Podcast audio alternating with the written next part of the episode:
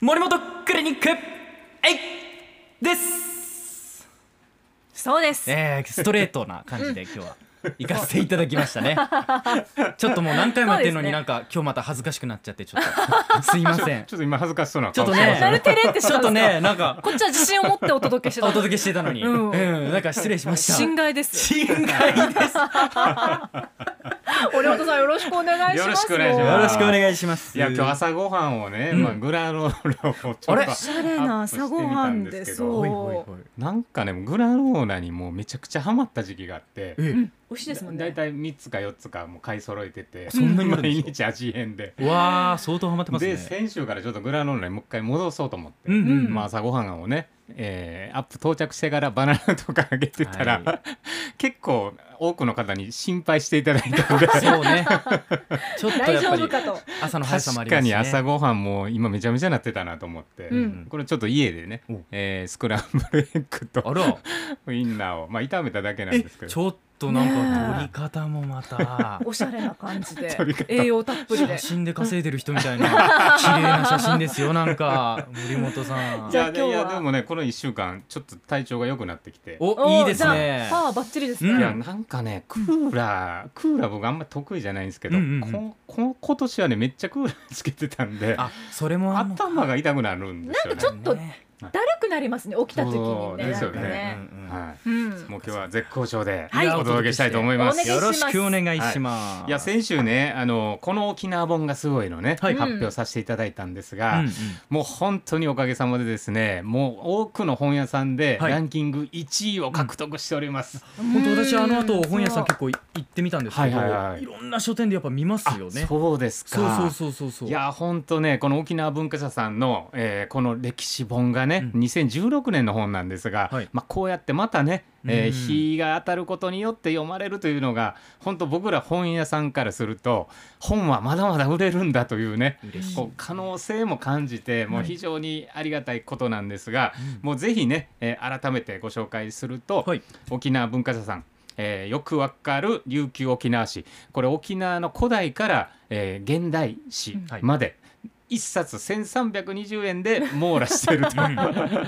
教科書みたいな本なんですすけごいどね。本ですよねはいまうんあ、ちなみに琉球史っていうのは沖縄ではどのように学ぶんですか高校とか琉で学ぶ球史小学校では学ばなくって大学とかでこうやるイメーえジー、じゃあその義務教育の過程には先生によるみたいなところが出てきたん副ですか、ね、読本なんかではいこはいはいうちょっとやったりはするんですけどなるほどそうですかんじゃあい意外に僕らが思ってるほど学学ぶ機会がなかったということですよね。私はそうでしたねあなるほあどねそうですねマスターさんもね戸口さんあもーうんうんってそうで話すしかてまちょっしとやたっぱけ人どによるのかもしれないですねうんこの辺りは、まあぜひねもう本当復帰50年、まあ、よくね僕の方にも復帰50年に何の本読んだらいいのというね問い合わせも結構あるんですけど、うんもうやっぱり歴史を振り返るのが一番かなと思いますんでね、うんぜひこの機会に、えー読んでいただきたいなと思います。はいはい、で今日の紹介する本はね、ええーまずタイトルから言いましょうね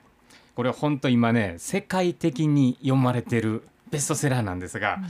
「静かな人の戦略書」という一冊です。うん静かな人は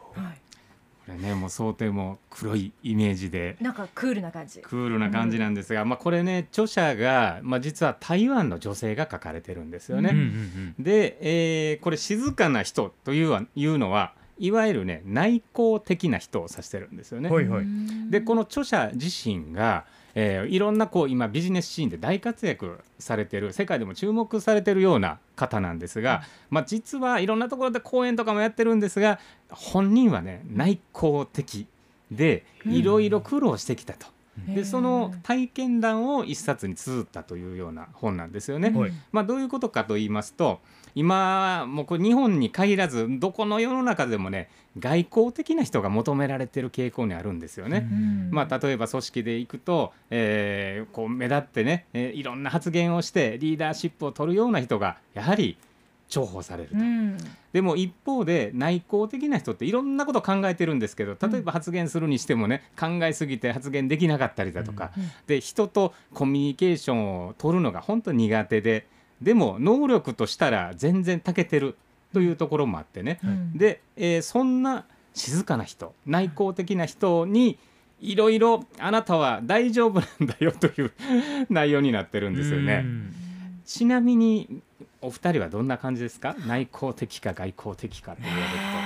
へいやもうちょっーとでも自信を持って外交的ですっては言いづらいかと。も正あ直ーはいはいはいちょっとあの私は時代によったかもしれない大学時代とかは意外と内向的だったかもしれないあそうなんですとか何歳の時とかねそうそういう高校時代は外交的だったかなとかやっぱちょっとね、新しい人たちと関係作りたいなと思ったりもしたけどあー大学時代上京したりもあったので、はいはいはいちょっとこう東京の環境にね、はい押しつぶされそうになって自然に内向的になっちゃったりとかああなるあほどっ。たような感じもする。年齢にもよるかもしれないそうですね、うんまあねやっぱり職業柄ね、うんアナウンサー、えータレントさんということは、まあ、やっぱり外交的にうんうん、せざるを得ないというところもあると思うんですよね。外交的に振る舞うって言い方が そうですよねいいのかどうかわからないんですけどまあええ本当ね笑顔を絶やさずにこう仕事のシーンでもねそういう人がやっぱり重宝されるという傾向にありますよね。うんでも実はね、えーそんな無理をしなくていいんだよと、はい内向的な人も、えーいろんなちゃんとしたポジション役割があってね、うんでそれを貫けば本当に生きやすくなるんだよというような内容になってるんですよね。まあ本当この著者に関してはね例えばエレベーター乗る時にこうギリギリにねもう乗ったらギリギリに飛び乗ってこられたら困るから、うんすぐ扉を閉じる押しちゃうとかねやるそれすごいやるもう連打する僕なんかうん、よくないんだろうけど連打しちゃう他の人が乗ってきて気まずい思いをしないようにってことですかそうそうへーそれで「あごめんごめん」とか言って開いたもんなら「はあ」ってなる時あるも んあありますよねるあるある、例えばあとはねこう歩いてると、うん知り合いが前にいるよってなった時に、目を合わさないようにもあうみみ見てないよという、うんやり過ごしたくなる。やるまあこういうのがね内向的な人なんですけ どね。